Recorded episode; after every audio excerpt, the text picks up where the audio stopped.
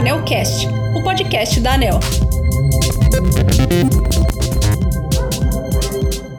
No episódio de hoje, falaremos sobre inovação na regulação do setor elétrico. Desde 2019, a agência conta com a Comissão de Apoio à Inovação, a CEINOVA, que se propõe a investigar e implementar novas formas de gestão pública para aprimorar a regulação do setor elétrico. Em julho, a comissão publicou o primeiro relatório sobre os projetos mais inovadores desenvolvidos na agência. Para falar sobre eles e também sobre a CEINOVA, vamos conversar hoje com a diretora da ANEL, Elisa Bastos, presidente dessa comissão, e com o secretário da CEINOVA, Fábio Stack. Vamos começar entrevistando a diretora Elisa Bastos. Bom dia, Elisa!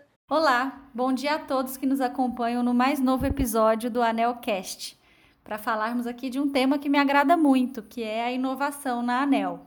Você pode explicar para a gente com mais detalhes o que é a CEINOVA? Bem, a CEINOVA ela é uma comissão de apoio à inovação da instituição. E a gente de define inovação como a habilidade de empregar a criatividade para a gente produzir novas ideias.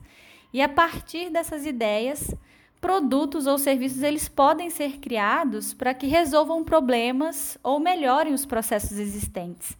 E a missão da Seinova é justamente essa, é de promover um ambiente de incentivo à criatividade e à experimentação na ANEL, combinando capacitação e engajamento das pessoas na busca de maior efetividade para as ações da agência. Com o apoio da CEINOVA, a gente sabe que a ANEL tem desenvolvido projetos inovadores em diversas áreas, como, por exemplo, a criação de novas plataformas e ferramentas, né, a utilização do design thinking e o incentivo à inovação na gestão. Queria que você contasse para a gente um pouco mais quais foram os projetos que mais se destacaram em cada uma dessas áreas. Pode ser? Claro, foram muitos projetos. Vou começar perguntando sobre a área de tecnologia da informação. Quais foram esses projetos? Bem, na área de plataformas e ferramentas de TI, os que mais se destacaram foram o projeto Águia, que consiste no monitoramento geoespacial de usinas em implantação por meio de imagem de satélite. É super interessante esse projeto. Temos também o Rapel Web, que é uma plataforma para envio de informações sobre a implantação de empreendimentos de geração e também de segurança de barragens, e os painéis de monitoramento de campanhas de fiscalização, que acompanham a implantação das usinas, empreendimentos e operação e também segurança de barragens. Eu posso destacar também outros projetos, como o Luz na Tarifa, que é uma plataforma para divulgação de informações atualizadas sobre as tarifas de energia elétrica. Temos também o CIASE, que é o Sistema de Inteligência Analítica do Setor Elétrico, e o BPR Web, que é um programa que permite a realização automática do orçamento de empreendimentos de transmissão. E não para por aí não, a gente desenvolveu ainda o sistema de gestão do plano de outorgas de transmissão, os validadores de declaração de utilidade pública para as linhas de transmissão e subestação, que é o Sinergia, que é um sistema que envia informações relevantes aos consumidores, e o sistema para gestão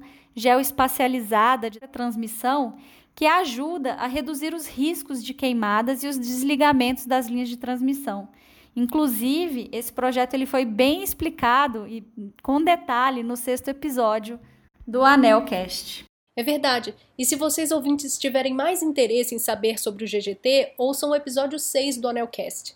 E Elisa, quais foram as contribuições da utilização do Design Thinking na Anel? Então, com a ajuda do Design Thinking, houve a melhoria de diversos processos aqui na agência. Um que se destacou foi o de informações gerenciais sobre a tarifa, que oferece aos gestores da ANEL informações atualizadas na medida das suas necessidades. E outro projeto de grande relevância foi a elaboração do relatório de análise de impacto regulatório para a regulamentação das usinas híbridas.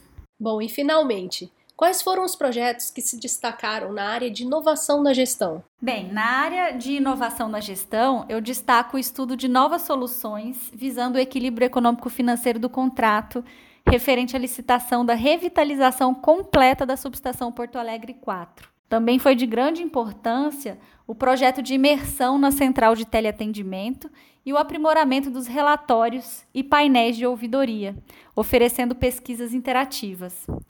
E ainda na área da gestão, houve a criação da coordenação de inteligência analítica com o objetivo de melhoria contínua no serviço prestado ao consumidor de energia elétrica. Houve também pesquisas com públicos de interesse e ainda a criação do portal do conhecimento e o Hub de Boas Práticas, que teve como propósito principal agregar valor através da criação, compartilhamento e aplicação do conhecimento. E os dois últimos projetos que eu faço questão de destacar aqui são uh, o primeiro, a adoção da jornada regulatória como uma forma de representar o ciclo de vida de cada regulamento existente e o monitoramento da regulação, utilizando aí a avaliação de resultado regulatório, que é o ARR. Enfim, eu acho que, que deu aqui para perceber que foram muitos projetos desenvolvidos em diferentes áreas da ANEL. E nesses dois anos da CEI Nova, aprendemos bastante e, sem dúvida, eu estou muito orgulhosa do resultado positivo dessas ações para a agência e, consequentemente, para a regulamentação de todo o setor. Foi muito bom ter conhecimento de todos esses projetos, Elisa. Muito obrigado por estar aqui com a gente hoje. Vamos conversar agora também com o secretário da Comissão de Apoio à Inovação, Fábio Stack. Oi, Fábio, bom dia. Quem são os integrantes da Nova e quais são suas atribuições? Então, são servidores entusiastas né, de inovações, né, conhecedores de novas técnicas, né, que ajudam a agência a resolver esses problemas que resolvemos no dia a dia.